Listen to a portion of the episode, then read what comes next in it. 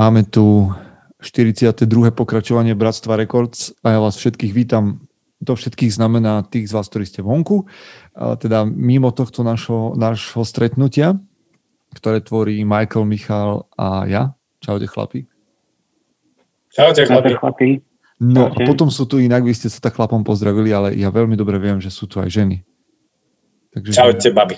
Ženy zdravíme. Názdar slečný. No, tak Michael zdraví slečny a my zdravíme pani. v každom prípade som veľmi rád, že ste tu.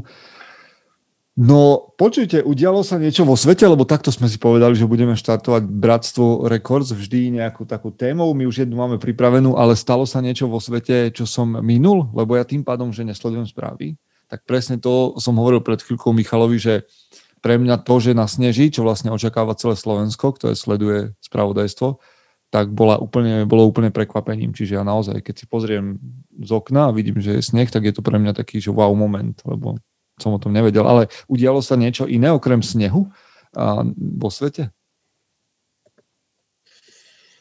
Mm, ešte ani neviem. Niečoho. Bitcoinu sa darí, takže to ma teší. Hej. No dobre, tak preskočíme. Zatiaľ sme teda asi na Marse nepristali, lebo to by sme vedeli. To by ste vedeli vy, nie?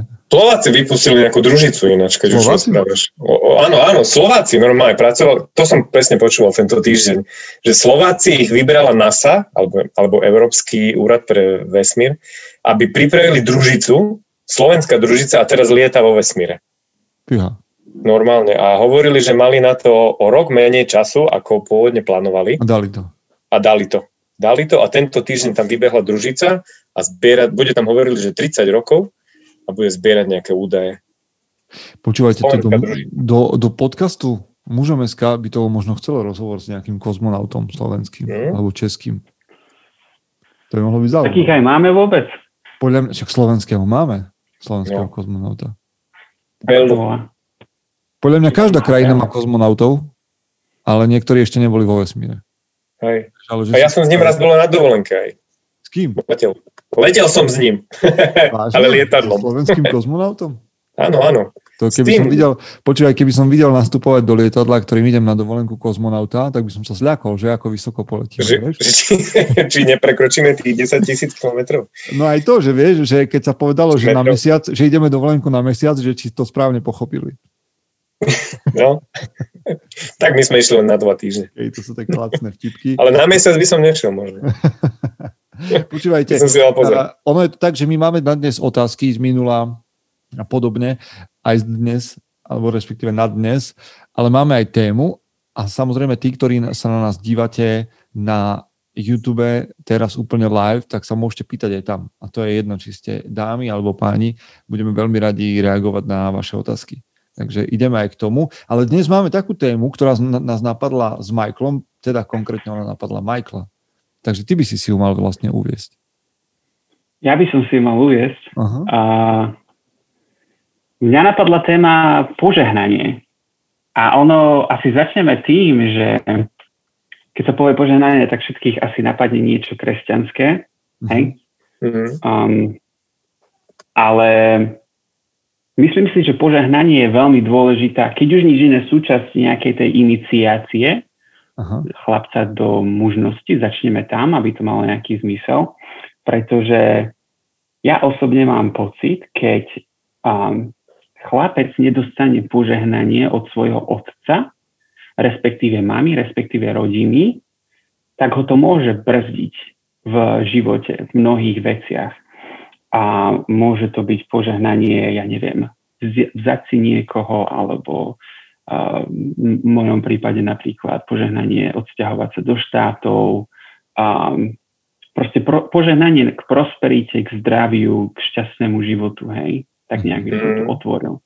Dobre si to otvoril a vieš, že ja som vlastne s týmito náboženskými a duchovnými témami na našich podcastoch veľmi opatrný, len kvôli tomu, že mužom SK nie je nejaká náboženská duchovná platforma a že to nie je to primárne. Aj keď stále hovoríme, že spiritualita pre muža, alebo že aby mal muž nejakým spôsobom um, vyriešenú spiritualitu je dôležité a už potom si môže predstaviť pod tým, kto chce, čo chce. No a teraz je presne to, tá otázka, lebo podľa mňa si dobrú tému priniesol, mám k nej pár myšlienok. Čo si vy predstavíte pod slovom požehnanie? Lebo mnohým chlapom možno, že vybehli teraz neviem, nejaké výrážky, alergia, že chceme robiť nejakú agitku kresťanskú, alebo moslimskú, alebo židovskú lebo to slovo požehnanie nesie v sebe silno taký duchovný alebo ženský náboj, ale ty si už, pár, už v tom, čo si hovoril, si naznačil jeho obsah. Tak čo vy rozumiete pod takým nemoderným slovom, ktoré je, ktorým je požehnanie? No, hej, je, je tam taká tá náboženská, náboženský potom z toho cíti, to je jasné. Aj to slovo je taký, taký pre mňa archaizmus nejaký, je, že dneska sa to už nepoužíva. Ale na druhej strane to, čo hovoril Michael na začiatku, je podľa mňa veľmi potrebné e, vo vzťahu otca, otca, syna. A nemusí to byť možno, že poženanie, možno, e, viete, čo ma napadá teraz slovo, že, že, že fa, fandím ti, fanúšik, hej, že, že tvoj otec je tvoj fanúšik mm-hmm. že, že verí ti, ne, nechce, aby si e, robil presne to, čo on chce, ale je, dáva ti slobodu a podporuje ťa v tom, čo, čo ty máš rád. A to je pre mňa veľmi dôležité, e, keď toto syn počuje, že otec mu verí, že mu fandí, že ho podporuje a že vie, že bude úspešný a e, to, to, to, to mňa tak napadá pod tým slovom, že moderné, moderné poňatie toho možno požehnania. Tak nejako, to je inak, podľa mňa si prišiel so zaujímavou alternatívou pre 21. storočie, že poznanie, že fandenie. To by možno mohli prebrať do, do kostolov, neviem, či to tam používajú, ale že by v kostole mohli povedať, že prišli ste si po posledné fandenie. Fanúšikové. že, no, no. Kňaz dáva posledné fandenie, že ešte ti na konci života fandí, že bolo to skvelé, jak si žil, bolo to výborné, je dobre, že vieš, ideš tam ďalej, kamkoľvek, veríme, že ideš vieš, že také, také fanušikovstvo, že neboj mm. sa, to dáš, vieš, a takéto, že proste tá brána smrť, vieš, to si viem predstaviť, že posledné pofandenie, to by mohlo byť. posledné pofandenie, jasné.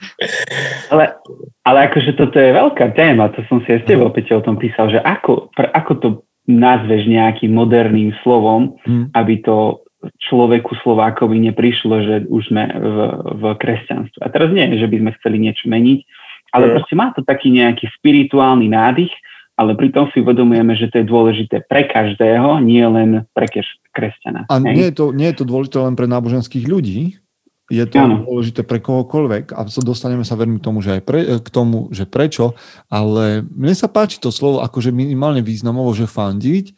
Druhé slovo, ktoré ja by som k tomu dal z toho, Michael, čo ty si povedal, je ako keby uznanie.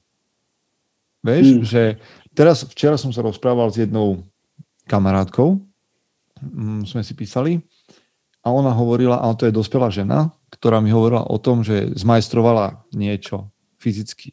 Svojimi rukami urobila um, ako sa to volá, kochlíky? No, slovensky sa to povie spisovne um, črepník, alebo nie črepník, taký ten drevený. Truhlíky? Taký, truhlík, taký drevený, drevený záhon si vyrobila. Kvetinač. No, taký drevený kvetinač, taký. Aha. Si vyrobila vlastnými rukami, nakúpila si všetko.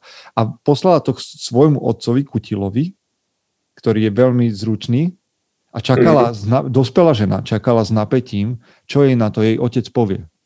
Mm. Vieš? Mm. A on jej napísal, že, že niečo v zmysle, že veľmi dobrá práca. A ona mi opisovala, že aká bola z toho nadšená. A ja som si v tej chvíli uvedomil, že toto je vlastne jedna forma taká, takého otcovského požehnania, že ty čakáš, že ten otec ťa uzná a že ti povie, že si dosť dobrý, alebo že máš mm. na to, alebo že je skvelé, čo si spravil. A je to zaujímavé, že mnohí z nás to, mnohých z nás to nakopne aj v dospelosti. Je, že tak mm. čakáme stále, že, že aby otec uznal. V dobrom, vieš, že nemusíš, za, za mňa, ja by som nešiel do toho, že to je nutne nejaký, si nesieš nejakú traumu a že musíš čakáš na uznanie otca, že to je skôr také niečo prirodzené, že proste to je ten chlap, ktorý išiel pred tebou, niečo zažil, vážiš si ho a že dostať uznanie od toho, koho si vážiš, je veľká vec. Mm-hmm. Napadne vám ešte iné slovo, máme to teda, že uznanie a máme, máme že fandenie, to sa mi páči, páčia sa mi obidve. Napadne vám ešte niečo?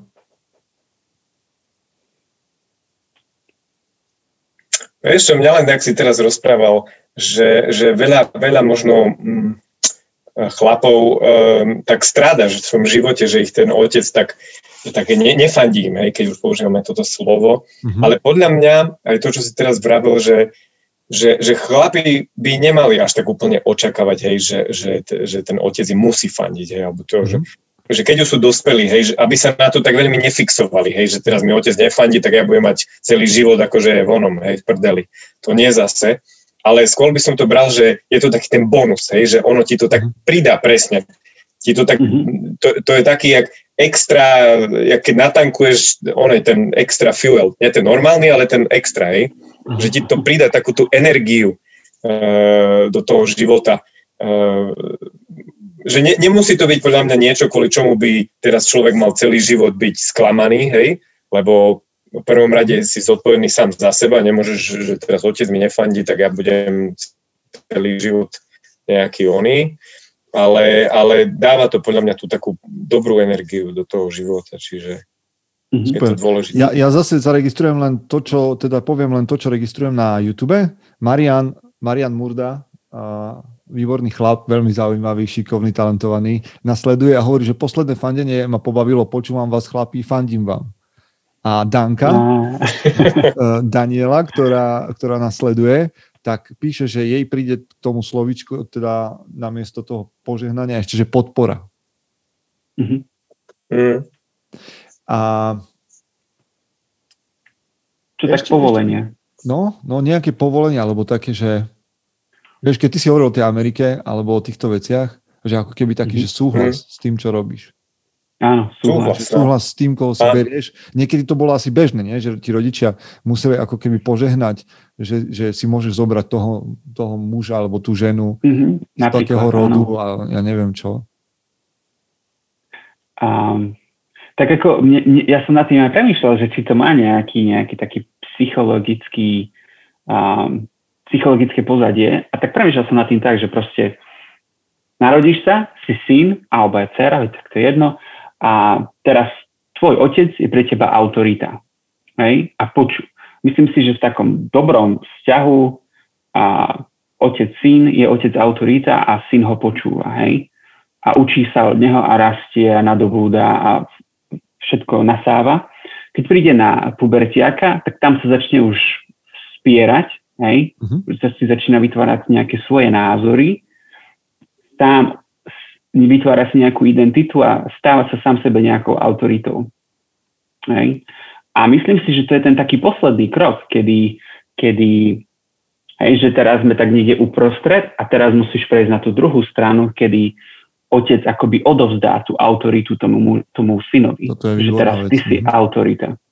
Teraz ty si autorita a ja budem možno aj tvoj názor počúvať. A možno, ani to možno by tam nemalo byť. Malo by tam byť, že ja budem tvoj názor mm. počúvať. Mm. Vieš čo, ja použijem jeden taký príklad, keď už sme začali s tým, že náboženská téma. A vy, ktorí ste teda náboženskí a, a, alebo veriaci, alebo akokoľvek sa nazvete, z rôznych náboženstiev, tak toto môžete počúvať tak, ako tomu veríte doslova. A tí, ktorí teda ste mimo to a máte na to úplne iný pohľad, tak to počúvajte možno ako alegóriu alebo ako príbeh, ako zahrám sa na Jordana Petersna teraz.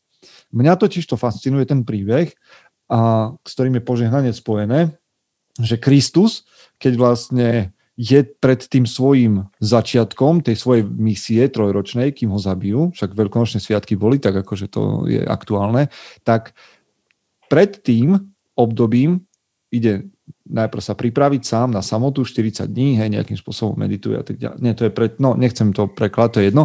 V jednej chvíli eh, je pokrstený, hej, v rieke, ako dospelý a vlastne ten, ten príbeh hovorí, že sa nad ním otvorí nebo a ozve sa hlas, alebo sa ozval hlas a hovorí, že toto je môj milovaný syn, v ňom sa mi zapáčilo, jeho poslúchajte, hej, alebo jeho sledujte.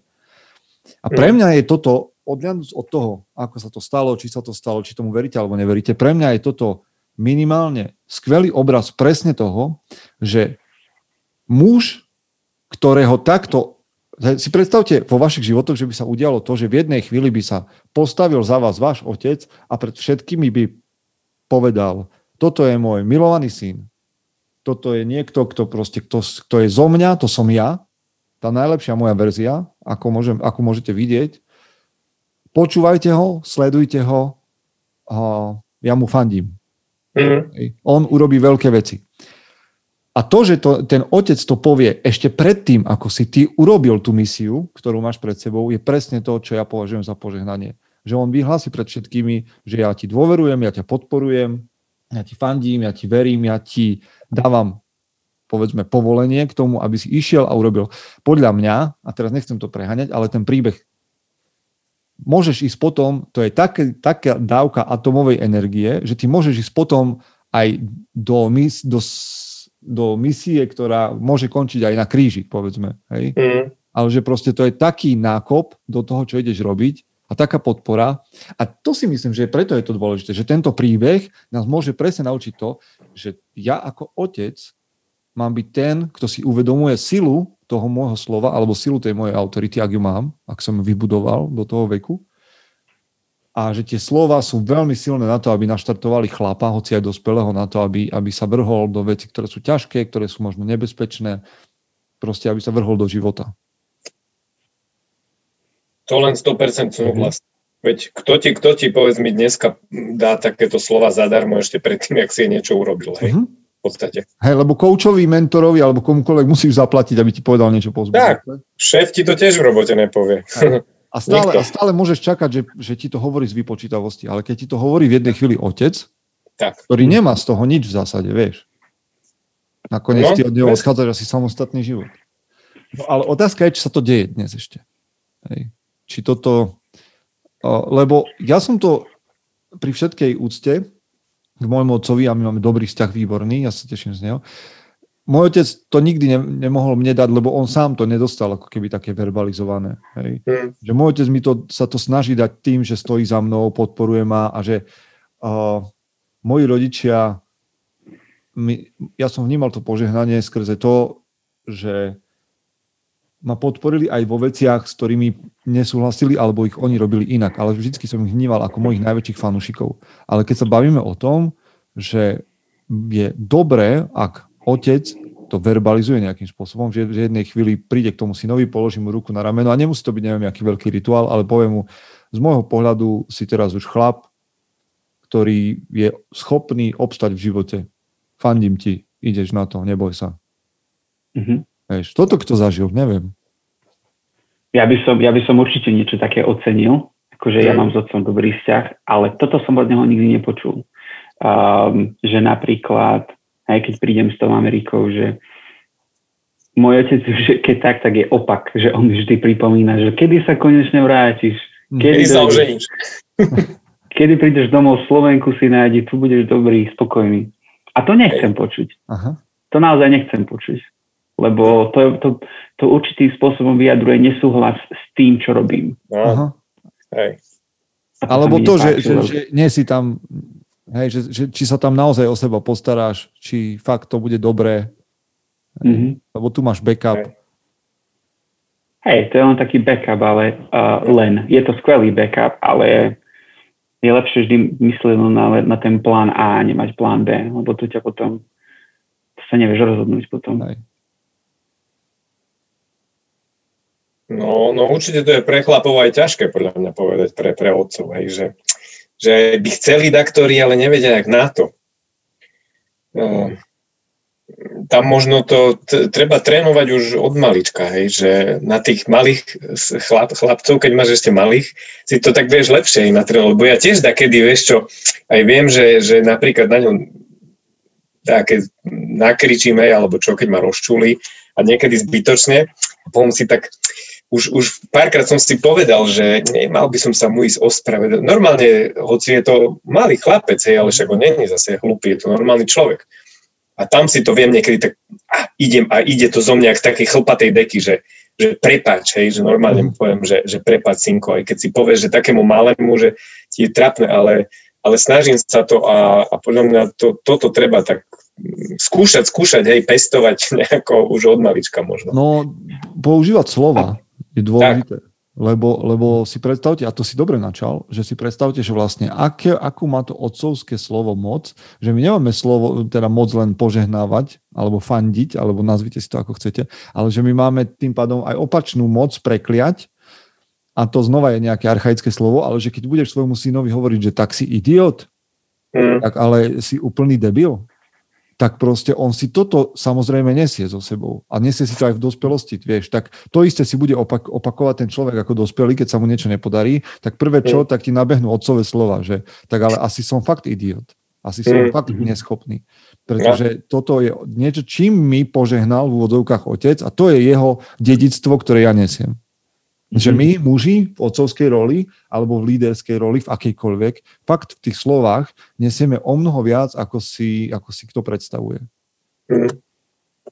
Um, ja, som, ja som si o tom čo to čítal pred týmto a mm. sú zaujímavé štatistiky, ktoré poviem rovno, neviem, či sú presné, ale rozprávali, písali, rozprávali niekde o židoch, aj židovských, židovských rodinách ktoré asi, asi teda podľa toho, čo som čítal, každú nejakú nedeľu, hej, uh, rozdávajú požehnanie celej rodine, deťom, hej. Mm. Alebo respektíve je to zakorenené tak v tej rodine, že to je proste bežné synovi pripomínať, cére pripomínať, že budú žiť v prosperite, šťastí, zdraví mm. a všetko toto. A je zaujímavé, že, že, že nejaké sú americké štatistiky, že je, sú iba 2% populácie Židov, ale že vlastnia nejakých 30-40% eh, bohatstva. Čo neviem, čo je pravda, ale um, vždy sa rozprávalo o Židoch, že sú to proste bohatí ľudia, ktorí vedia a ako našetriť a žiť v bohatstve a takéto veci. Čiže niečo mm. možno na tom bude, hej? Že Ale akože, vieš, že sila nie je nejakom takom, že by sme teraz išli tu robiť nejakú m, mm, teóriu konšpiračnú, ale si predstavme mm-hmm. si to, prenesme o čom hovoríme, že ako to vytvára vlastne silnú rodinnú atmosféru, keď tam máš dobroprajnú, keď nepoužijeme slovo žehnajúcu, ale že dobroprajnú atmosféru, keď ti otec mm-hmm. hovorí, že máš na to. Že máš na to, aby si, aby si žil dobre. Vieš, že ti, mm-hmm a, a obrať si to nejaké rodiny, ktoré žijú v sociálne slabých podmienkach. A ja viem, že to nie je tak jednoduchá téma, ale súčasťou uh, nejakej takej, že chudoby je veľmi často aj taká beznádej. Hej? A že, te, že súčasťou tej beznádeje je, je nejaký marazmus a, a nadávanie a frflanie a to všetko. Ja chápem, že to vychádza jedno z druhého a že sa to nevyriešime tu na tejto nahrávke, ale, ale len chcem počiarknúť to, že aká dôležitá je práve tá dobroprajnosť v rodine. Ale Michal povedal podľa mňa dôležitú vec, ku ktorej by sme sa mali dostať, a možno aj za chvíľku už musíme ísť ďalej, ale super mm. téma, že čo ak mi nepožehnal môj otec, tak čo som odsudený, čo keď som vyrastal práve v ťažkých podmienkach, s, ktorými som sa led, z ktorých som sa ledva vyhryzol, som mm. odsudený teraz? Vieš, akože musím ja ísť v, v tých stopách môjho otca? Mm.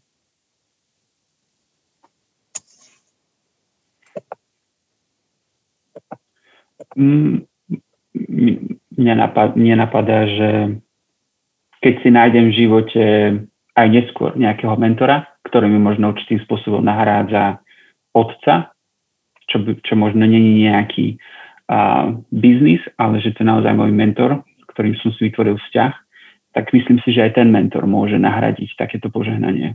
Uh-huh. Uh-huh. Ale vieš si predstaviť, že by si fungoval bez tohto požehnania a napriek tomu ho dal ďalej jedného dňa? Um, určite, no tak ako keď nemáš na výber, tak nemáš na výber, ale ak si, ak si muž uvedomí, že dôležitosť takéhoto niečoho, čo jemu samému v živote chýbalo, mm. tak určite automaticky bude dávať to požehnanie to, tým svojim deťom. Hej, hej. Mm. A však nakoniec preto robíme tieto podcasty a preto robíme mužom SK, aby si to chlapi mohli prijať možno, že takto, že si uvedomiť, že to je dôležité. A keď to oni v živote nemali, tak nasali niekde v magazíne alebo v podcastoch alebo v bratstve práve to a mohli to jedného dňa odovzdať. Hej. Že možno niektoré rituály alebo niektoré veci obnovujeme a, a staviame ich na novo. A to je dobre a dá sa to spraviť. Hm. Niečo vyťahnuť z popola. Tak. No dobre, tak poďme k otázkam, ktoré máme. Poďme na to. Ja, ja odpoviem na jednu otázku, ktorú, ktorú máme a tá bude veľmi rýchla, keď nás niekto počúva a Štefan Varga sa pýtal, že či sme aj na podbíne.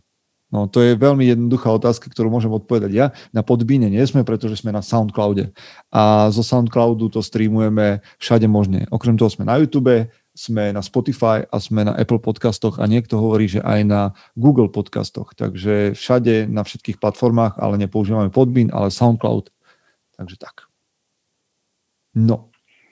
A už keď sme mali, ja teraz rozmýšľam, že kam sa dostať z tejto ťažšej témy, ale predsa len ešte, ešte skúsime jednu ťažkú tému a potom už možno preskočíme k niečomu ľahšiemu. Jano, Jan Joščák sa pýtal, že kvôli udalosti v rodine sa zamýšľam a pýtam sa aj vás, ste pripravení na smrť? A kedy si chlap môže povedať, že je pripravený? No, a teraz bolo veľa chlapov dotknutých smrťou, aj skrze COVID možno, a tak ma zaujíma, a je to dobrá otázka, že či sa vy cítite pripravení na smrť? mne stále vybehnú pri tom slova uh, z filmu Gladiator, keď gladiátori vstupujú do arény a potom sa gladiátori mm. zdravia cisárovi a kričia, že pripravení, teda idúci na smrť ťa zdravia. Mm. Že tí gladiátori vlastne vždy si uvedomovali, že aha, tak toto je možno posledná, posledných pár minút môjho života. Hej. Museli byť s tým nejak vyrovnaní a, a, a ísť zapasiť o to. Akože pri, idúci na smrť ťa zdravia. Vy ste pripravený na smrť? Keď hovoríme o smrti, tak moju osobnú, či akože niekoho? No. Na tvoju osobnú. Na tvoju osobnú. Moju osobnú.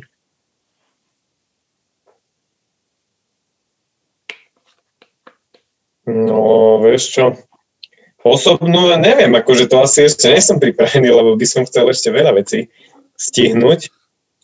A v akom zmysle, hej, to je, pripravený, lebo môžete to zastihnúť hoci kedy, to je pravda. No vieš si predstaviť, že by si, zaj, že by si zajtra zomrel? A... Ja si to predstaviť teda viem, či si to vedia aj. A, no a čo, čím ťa to na... No. Či, akože, jaký máš základný pocit? Je to des a hrôza? Je alebo... to des a hrôza, určite teda. Lebo, lebo sa mi zdá, že ešte, ešte veľa, veľa vecí by tu zostalo po mne, uh-huh. kde, kde potrebujú moju ruku a nebola by tu zrazu. Takže podľa mňa by to bola deza hrôza, no akože uh, takýto mladý človek by, by podľa mňa nemal zomrieť, ale, ale skúsim takto, že, že my to aj tak trošku teraz prežívame, lebo, lebo v súvislosti s covidom je taká rodina vzdialenejšia alebo blízka, no to je jedno. Uh, sú vlastne obidvaja, ich to tak dostalo a ležia teraz v nemocnici jeden na pľúcnej ventilácii, aj čo je už dosť blízko smrti a druhý tiež tam leží s, s ťažkým priebehom. Takže je to také, že, že prežívame to teraz a oni majú štyri deti a ja sa s nimi aj poznám, však to, to sú vlastne bratranci mojej pani manželky. Takže a, a sú v takom veku, e, majú deti, jak, jak sme my, hej, alebo trošku mladšie. Takže a zrazu oni by nemali, hej, mamu, otca, ktorí sú ešte v relatívne mladom veku.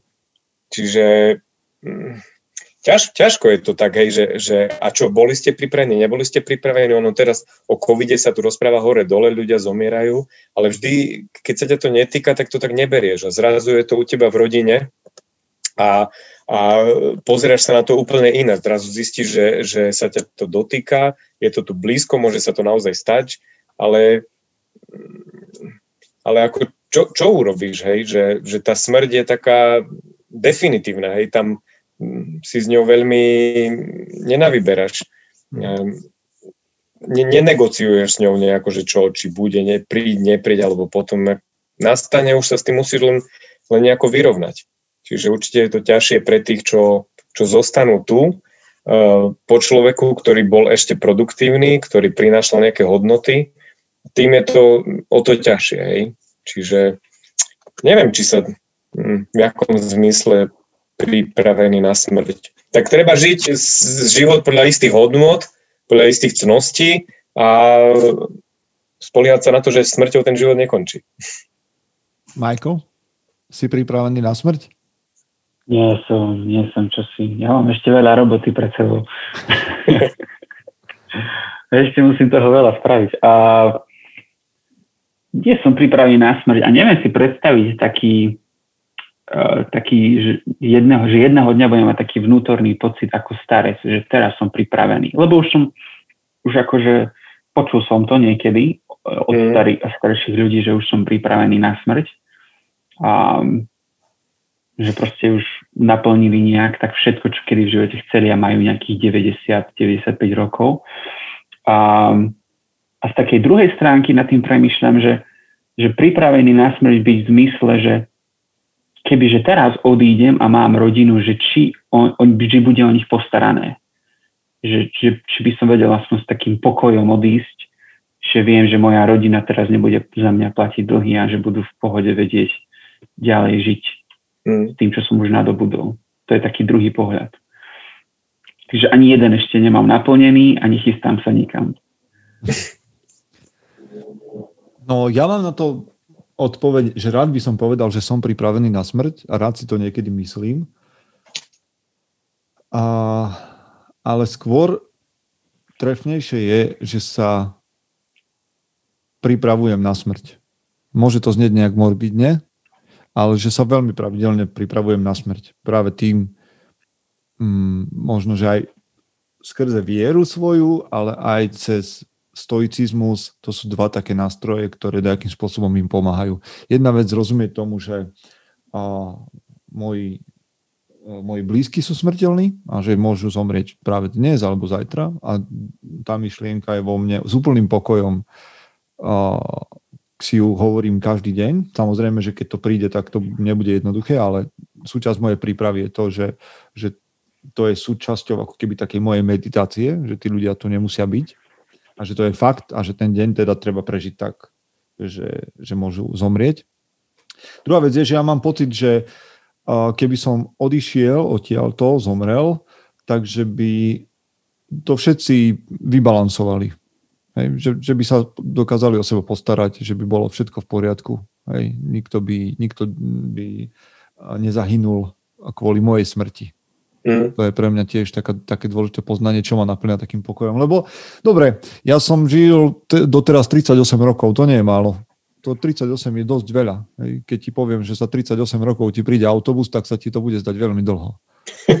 Hej, čiže 38 rokov je naozaj veľmi dlhý čas. Nechceš to čakať, ten čas. Ja som žil dlho a keby sa už, ne, samozrejme ešte raz toľko môžem žiť. Čo, je, čo by bolo fajn, ale vôbec to tak nemusí byť. Ja nemám právo na ďalších 40 rokov. Ja som rád, že som sa dostal sem a, a každý ďalší rok je, je super, je fajn bonus, ale môže to veľmi rýchlo skončiť a ja si to uvedomujem. Čiže niečo som vybudoval, niečo za mnou tu zostáva, hodnota toho sa ukáže hej, jedného dňa, keď to nebudem ja živiť. Mm. To zmysl, napríklad mužom SK, keby som dnes prestal živiť, zomrel, alebo odišiel do Nikaraguj, čo je veľmi podobné. A, to si robím žarty. Tak zostalo by to? Teda má, má to nejakú hodnotu? Naozaj som niečo vybudoval? Alebo to má, bude to stáť len dovtedy, kým to budem ja živiť? Hej, to, to by bol neúspech pre mňa. Čiže mám pocit, že ma smrť nenaplňa nejakým strašným desom. Hej, presne, že nemám taký, že, že by som sa bál toho, že čo sa stane.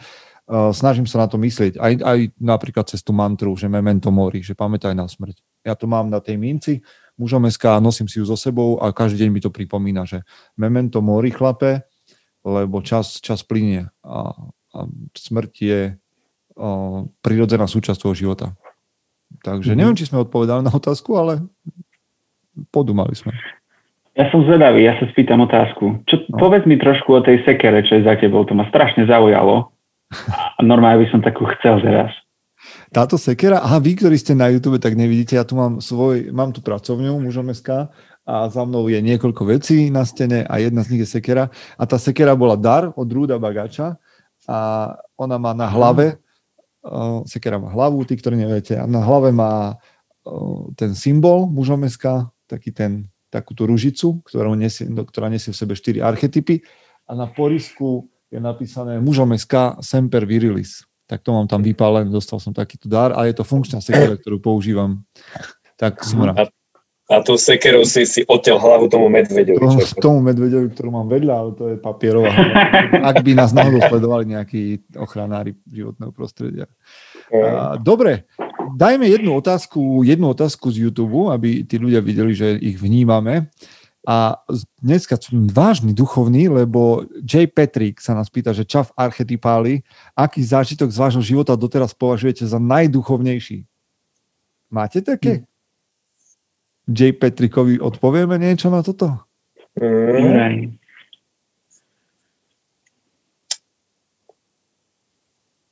No, musím porozmýšľať. Aha. Čo vám vy, vybehne na mysel v tom, že najduchovnejší zážitok? Najduchovnejší. Akože prvé, prvé mne napadlo akože moja iniciácia v Mankind Project pred mhm. nejakými piatimi rokmi. To bolo pre mňa veľmi duchovná, spirituálna záležitosť, ktorá ma mnohom zmenila. Ale tam z toho dialo veľa, hej, ale teda malo to aj duchovný nádych. Super, to stačí. Iniciácia v Mankind Projecte je, je fajn. Ja rozmýšľam, ja, ja si, ja si aký duchovný zážitok pamätám ešte možno z detstva. Uh, možno keď som uh, keď som lebo ja som ako tiež veriaci človek a pamätám si na ten prechod vtedy, keď uh, som to prestal brať tak uh, ako dieťa, tak detsky, celé, celú vieru a keď som to začal tak uh, trošku tomu rozumieť, alebo snažil sa to uh, vcítiť sa, vcítiť sa s tou svojou vlastnou nejakou skúsenosťou. Mm-hmm. Ale, ale nebol to nič taký konkrétny zážitok, iba si pamätám, že, že bolo také isté obdobie v mladosti, uh, keď som bol tínedžer a vtedy som, uh, keď som tomu tak pochopil, že nielen, že mi to druhý povedali, ale ja sám som tomu nejako prišiel. Ale nebol to žiadny taký nejaký konkrétny, ale, ale viem, že, že vtedy bolo také obdobie, keď som to sám mm. tak pre, precítil. No a ja, ja Jurajovi zakontrujem trošku spirituálne, že poviem, že pre mňa nič také neexistuje, akože najduchovnejší zážitok, lebo pre mňa duchovný priestor nie je priestorom pre najväčšie, najhlbšie, naj, najširšie, najkrajšie.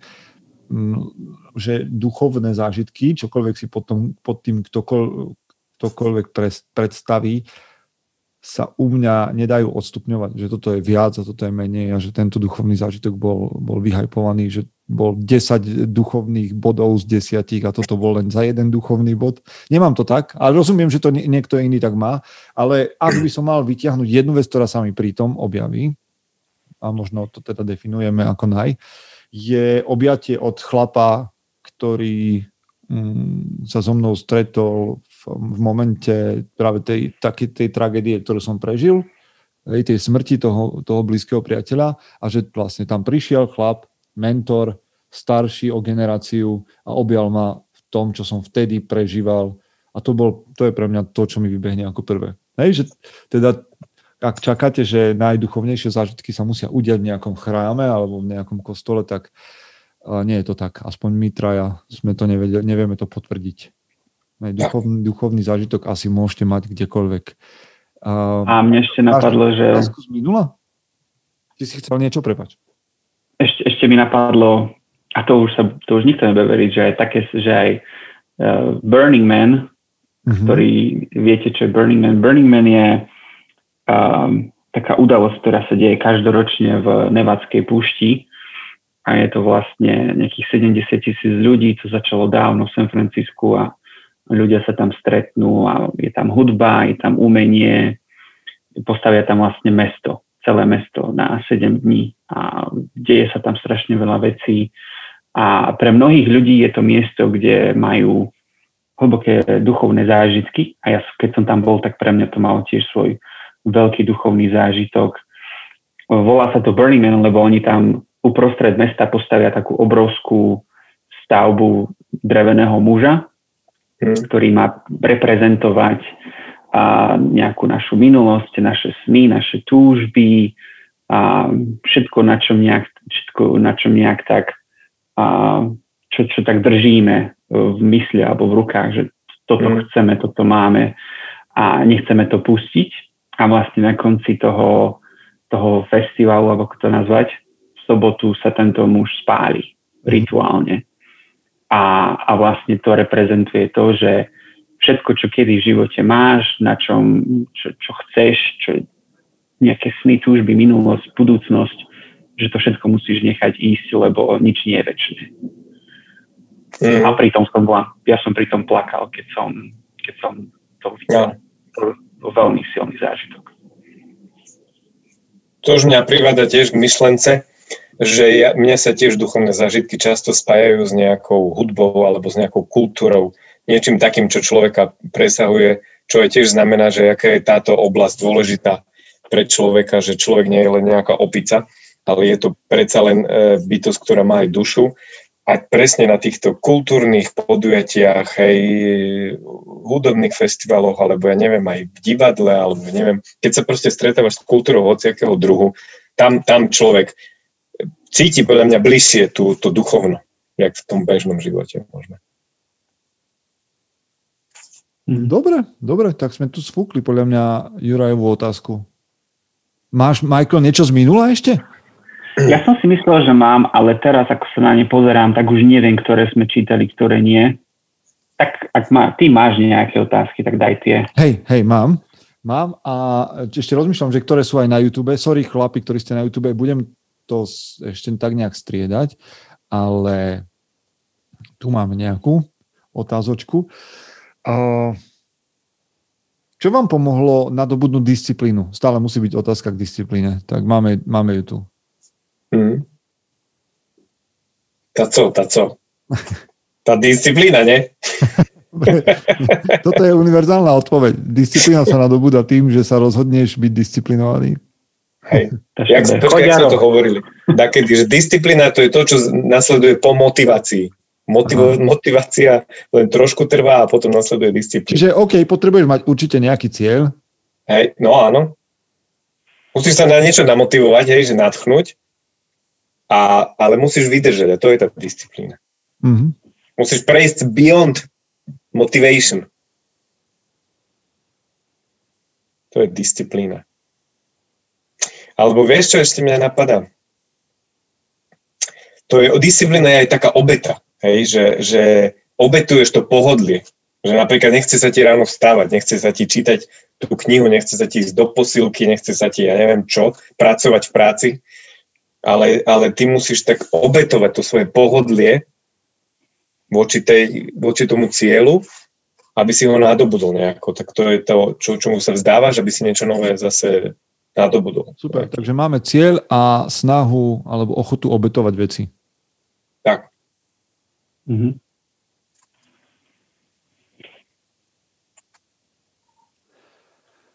Hm. Mne teda ešte, ja som ešte tam niečo mal, že ako, čo vám pomohlo nadobudnúť disciplínu, alebo ako ju vybudovať? Taká nespokojnosť so životom. Mm. Taký, že som proste nespokojný a chcem niečo lepšie. Viem, že môžem urobiť viac a hľadám spôsoby na to, ako k tomu sa dostať a chtiac, nechtiac sa dostane možno aj k disciplíne. Hej, že vybudujem nejaké zvyky, zmením život, správanie, vzťahy a vznikne z toho nejaká disciplína. Ja tak nejak premyšľam, ako keby si chcel úplne vedieť, uh, úplne vedieť prakticky, tak by som ti asi povedal, že rob malé kroky udržateľné, mirec. Proste si zvol niečo, v čom sa chceš posunúť, teda potrebuješ mať cieľ, musíš mať nejakú víziu, ale k tej vízii ťa vedú malé kroky. Takže si zvol malé kroky, tak. ktoré budú udržateľné. A samozrejme, my môžeme hej, s takým polovtipom hovoriť, že disciplína sa nadobúda disciplínou, lebo je to naozaj tak, ale samozrejme potrebuješ k tomu malé kroky. A, a je tam x ďalších vecí v zmysle, že potrebuješ plánovať napríklad, ako bude vyzerať tvoj druhý deň. Naplánovať si tie malé kroky, ktoré urobíš k tomu cieľu. A potom ich dodržať, pripraviť sa na nich, nepodceniť to, nepodceniť večer predtým a podobne. Ja o tom hovorím veľa v mužovi varene, v tom workshope, takže napríklad tam sa o tom môžeme stretnúť, ak budeš a, a rozprávať. Ale o disciplíne sme hovorili veľa a určite veľa nájdeš aj, na, aj v magazíne, aj v podcastoch mužom SK, čiže je tu ešte jedna otázka. Teda dve máme ešte tu na, na, na zavretej skupine mužom SK. Jedno je, že ako zvládnuť strach zo zlyhania. Som pred určitou výzvou, no cítim tlak z okolia na to, aby som bol úspešný, respektíve neúspešnosť neprichádza do úvahy. Ako sa zbaviť pocitu toho tlaku?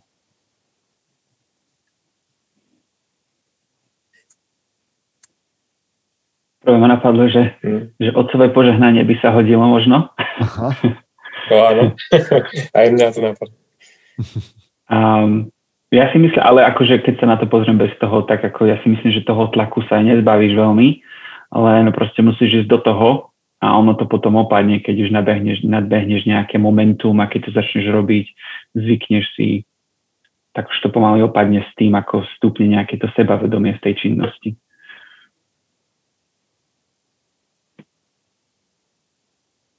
Hmm. S, tým, s tým sa dá len súhlasiť, však kopeckrát sme to aj my zažili, že ideš niečo spraviť, hej, ale už viac cítiš ten tlak okolia, jak, eh, jak veríš si vo vlastné schopnosti a to ťa úplne paralizuje, hej, že nedokážeš to potom spraviť. No, no musíš, musíš proste let go, hej, že, že musíš tie externé vplyvy dať proste preč. Mm-hmm. Hej. To, to, to, čo si o tom, kto myslí, to je úplne jedno vec, lebo ten život žiješ ty sám a musíš viac sebe veriť, hej, že vo svoje, vo svoje schopnosti a v poslednej dobe aj mne sa to stáva, lebo začal som uh, sa učiť nejaký nový skill a si tak hovorím, že, že keď sa pozerám na niekoho, kto ten skill ovláda už úplne na profesionálnej úrovni, že si hovorím, bože, však ja to, ja to nikdy nedokážem, hej tak. Ale musíš si vždy tam povedať, že každý jeden z nás je len človek, každý jeden má také isté schopnosti a že len rozdiel medzi tebou a tým, kto to niekde zvládol, je, že sedel na tom zadku, hej, robil to, makal na tom dennodenne a niekde sa dostal. Nemôžeš sa dostať z jedného bodu na koniec e, nejakej cesty nejakým skokom, hej, takým nejakým rýchlým, rýchlo vlakom japonským, hej. Aj ten, čo tam je, predtým to nevidíš, ale e, cestu tiež zažil nejakú, učil sa, skúšal oci čo a nakoniec sa tam dostal. Čiže, čiže musíš sa na to tak pozrieť, že aj on je len človek, on to dal, ja to dám, zvládnem to, keď to zvládli druhý, zvládnem to aj ja, prečo by som mal byť horší. No a mne, mne príde ešte to, čo si začal, pre mňa je to veľmi dôležité. Ja sa snažím uh, vytesniť očakávania iných ľudí na to, ako by som mal vyzerať, ako dopadnúť a čo robiť. Vážne. Neviem, že nie každý si to môže vo všetkom takto zariadiť, ale v čom len môžeš sa zariať tak, aby, aby očakávania iných ľudí na teba nevytvárali tlak. Lebo to sú ich ich predstavy o tvojom živote. Nikto tvoj život nebude žiť, len ty sám. Takže ani nikto nemá právo ti povedať urob toto, hento, alebo urob to takto. Pretože sa nájde grémium ľudí, ktorí ti budú kecať do života, ako by mal vyzerať, ale potom tú ťarchu musíš niesť ty a musíš to ty žiť hlavne, predstaviť iných ľudí. A to je nonsens. To je nezmysel, aby si si nechal kecať do toho, ako čo má vyzerať inými ľuďmi, aby ti oni naprojektovali veci, ktoré nakoniec ty budeš musieť oddrieť tak nech si každý projektuje svoje a oddrie si to sám. Samozrejme, sú ľudia, ktorým to dovolíš, lebo vieš, že sú ďalej a sú to tvoji, uh, majú nejakú dôležitú úlohu v tvojom živote, OK. Ale nikto, komu ty nedáš povolenie, aby vytvoril tlak v tvojom živote, nemá tam čo robiť. Get the fuck out proste. Nemáš tam, vo, to je proste nulový, nulový, uh, nulová tolerancia Mm. Proste ty tam nemá, nemajú tu čo robiť ľudia. Nie, že suseda mi príde a mi bude hovoriť, že jak mám vychovať svoje deti, lebo ich videla na ulici, ale ja potom s nimi budem musieť žiť. Vieš. Ja budem proste ďalších 40 rokov znášať jej názor na, na výchovu mojich detí. Vieš, lebo ich tak vychovám podľa nej.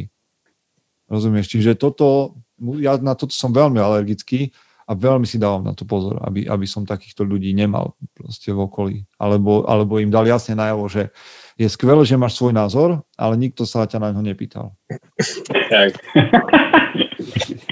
Nikto ťa o radu neprosil. Hej, lebo to vieš, čo Kristina Tormová na to, má na to krásny názov, názov terminus technicus radodajka. Hej? Že to sú tí, ktorí radi dávajú rady. Rady. Hej, alebo... No a radodajky proste v živote nechceš mať. Lebo to je lacné. Yeah. Takže tak. Ešte skočíme k iným otázkam. A Vlado Palo sa pýta, že zaujímalo, či a aké hry hráte s vašimi deťmi, respektíve ako si s nimi užívate spoločný čas. Jo. My hráme, vieš čo, kadejaké spoločenské. Hej, čo máte teraz? Dosti a stásky. Dosti, a jaká klasika? Klasika. Akože. Že klasika zo sociku ešte pomaly. Dosti. Jasné, že ja to hrám s mojim malým a on chce vždy tých najdrahších koňov. A už tie, keď získa, to už vyhral celú hru. ale ide o srandu. No a tak, vieš čo, ale však snažím sa s nimi hrať aj to, to čo oni. Lebo, lebo veľakrát sa pristihnem, že ja chcem, že by oni hrali to, čo ja mám chuť, hej, ale oni chcú hrať tie svoje hry, hej. Hoci mne sa zdajú niekedy hlúpe, ale, ale tak uh, poviem si, že chce to on, no, idem. No, nemôžem, nemôže byť stále len podľa mňa, čiže niekedy on vyberie a to sú potom také len somarinky. Vieš, čo mňa baví napríklad vťahovať ich do, do toho, čo robím radia, že lukostrelbu napríklad. Mm. Alebo hej, že keď ideme k potoku a teraz sme tam stavali vodný mlyn hej, a vyťahujeme tam konáre a snažíme sa akože ten potok zrýchliť alebo proste prečistiť a, a ich to baví. Čiže ja mám zase rád, rád takéto veci. Akože mám tu kopu spoločenských hier a dlho som sa tomu venoval, však v klube, kde som pracoval, sme mali nejakých 150 spoločenských hier, aj takých všelijakých ťažkých, ale tieto ešte na, to, na, na nás asi len čakajú ale zvyčajne je to, to, že sa ich snažím vtiahnuť do niečoho, čo robím ja rád. Čiže uh, box a takéto záležitosti, hej, že proste zoberiem lapy a ne, že aj tak decka sa veľa učia v tom, že napodobňujú dospelých, že, že robia veci, ktoré robíš ty. Čiže tam aj. jedna vec je, že, že sú takéto, vieš, že môžeš robiť také silly veci s deťmi a oni sa potešia že sa vyblbneš s nimi, alebo vstúpiš potom do ich sveta, to je inak podľa mňa super vec, ktorú ja som nezažil, ale odporúčam a odporúčajú veľa chlapov, ktorých si vážim, že jednoducho si začať, začať s nimi hrať ten Roblox, minimálne si k nimi sadnúť a, a premyšľať nad tým a vidieť, že čo to je ten Minecraft a tak ďalej. A skúsiť to zahrať s nimi. No alebo potom je tá druhá alternatíva, že vtiahnuť, o, vtiahnuť decka do, do toho, čo robíte vy a, a urobiť z toho zábavu. Ale nečakajte samozrejme, že, to, že sa všetko potom podarí. Ale podľa mňa je dôležitejší ten proces, jak výsledok. Tak. Si, ale nám už ubieha čas, pomaličky končíme a tých otázok tu ešte je a je. Takže rozmýšľam, že ktorú poslednú ešte vyťahnem, aby sme ju otvorili. A poslednou otázkou dnešného Bratstvo Rekord sa stáva... Vyžrebuj niečo? Rado, Rado sa pýta, ako hľadať a udržovať prepojenia s úplne inými názormi a myšlienkami, ako sú naše vlastné. Takže prvá otázka je, máte takéto, že vedomé nejakým spôsobom máte vo svojom okolí úplne iné myšlienky, ako sú tie vaše vlastné? Lebo normálne žijeme v bublinách, teraz je to populárne, ale žijeme aj v názorových bublinách, takže Vyhýbate sa iným názorom, alebo ich, alebo ich vyhľadávate nejak cieľene? Mm, ja mám, hej, teraz však žijeme v tých bublinách. Svet sa točí o tom jednom istom dookola a na tú vec má každý iný svoj názor. Ale vieš čo, ja, mm, čo, ja to beriem tak, že jedným uchom dnu, druhým on. Zdá sa mi, že bojovať s takýmito názormi druhých a vsúge, meniť názory druhých ľudí sa mi zdá keby nemožné. Že, že ja som na to zatiaľ ešte nejako neprišiel. Čiže keď je to človek, ktorý, ktorým nezáleží, to mi je jedno, ale horšie je, keď to je niekto blízky, s kým musíš uh, tráviť viac času, uh, tak uh, tam sa to snažím len akceptovať. Nejako. A čo sa týka mňa, tak ja, ja to mám tak zaujímavé nastavené, lebo tak som zo Slovenska, aj som stále rodinou, aj som teda prišiel, čiže to je stále taký jeden vplyv, taký, taký viac konzervatívny a potom myslím si, že San Francisco alebo Bay Area to je celkovo taká boblina aj v Amerike, že ľudia si tu žijú takým iným životom, aj majú také iné názory a sú veľmi progresívni a liberálni, čo je zase taký opačný extrém čiže to ma v mnohom ovplyvňuje. A potom ja si rád, som rád, že mám mnohých priateľov, ktorí majú nie veľakrát, ale priemerne iné názory a, a rád si ich vypočujem a zamyslím sa nad tým, že či áno, alebo nie, či súhlasím. A potom asi, asi podcasty, podcasty a čítanie, že a veľakrát si vypočujem podcast, ktorý by ma možno nezaujal, ale sú to proste zaujímavé názory, nemusím ich prijať, ale rád sa dozviem iný pohľad človeka. Mm. Tak. Uh, ja to mám tak, že sa, že sa vedome vyhľadávam ľudí, ktorí sú v, uh, v inom spektre, ale nie v mojom blízkom okolí, v tom zmysle, že nepotrebujem žiť v nejakej dráme a konflikte každodenne, vždy, keď sa stretnem s priateľmi, ale práve tak, ako si ty povedal, že, že to mám, že sledujem novinárov, ktorí rozmýšľajú inak, podcasterov, ktorí hovoria o témach, ktoré ja mám nastavené nejakým spôsobom hodnotovo rozdielne a podobne. A pomáha mi to trošku vychádzať z tej mojej ulity. A na druhej strane nie som ten typ človeka, ja viem, kam idem totiž to v živote, ja už som rozhodnutý a, a chcem to budovať. Takže už len pre mňa je to, že vykúknem cez to moje okno toho auta cestujúceho takým osviežením, že vidím, že ak OK, tak inak ľudia to vnímajú inak, rešpektujem to, je fajn sa občas pristaviť a porozprávať sa o tom, ale inak nasadám naspäť a idem ďalej. Dobre, mhm. pánové, tak toto je asi všetko. Dneska nám to zbehlo. Pár otázok ešte ostalo. Viem, že aj na YouTube ostali otázky, ktoré sme neodpovedali, ale je fajn, mhm. že nám ich tam kladiete. Možno príďte o dva týždne a znova budeme mať priestor sa spolu rozprávať o, o všetkých tých veciach. A, a ešte prišla Marie, že či máme, že ona ide neskoro a že či máme, že ešte mám čas na debilní otázky. No, Marie, na budúce musíš prísť skôr a pár debilných otázok a radi zodpovieme. A teraz končíme. Čo, čo plánujete robiť teraz? Obligátna otázka na záver. Ja, ja idem vás spať. Michal ide spať. Michael? Ja si idem dať studenú sprchu, niečo si idem naveriť, potom si idem, idem na prechádzku a do práce. Mm. Mm. Ja ešte čakaj, stále riešim. Sprcha, to je, ešte mám. Ešte ma čaká 10 minút uh, vizualizácie, to, čo je súčasťou 75 uh-huh. Hard, toho 7, uh, Hard Life. A to, to vám niekedy poviem o dva týždne, teda keď budeme si to pamätať, že jak mi to nejde vlastne. Jak to ja neviem sa k tomu dostať. Ale dobre, čiže ešte je toho, čo to pred nami. Vy, ktorí nás počúvate kedykoľvek, či už live, alebo takto nejak zo záznamu. Prajeme vám pekný večer alebo kdekoľvek, ktorúkoľvek hodinu sa nachádzate, kdekoľvek a počujeme sa v Bratstve Rekord zo dva týždne. Vďaka za vaše otázky, lebo nás posúvajú dopredu. Ahojte. Čaute. Nazdar.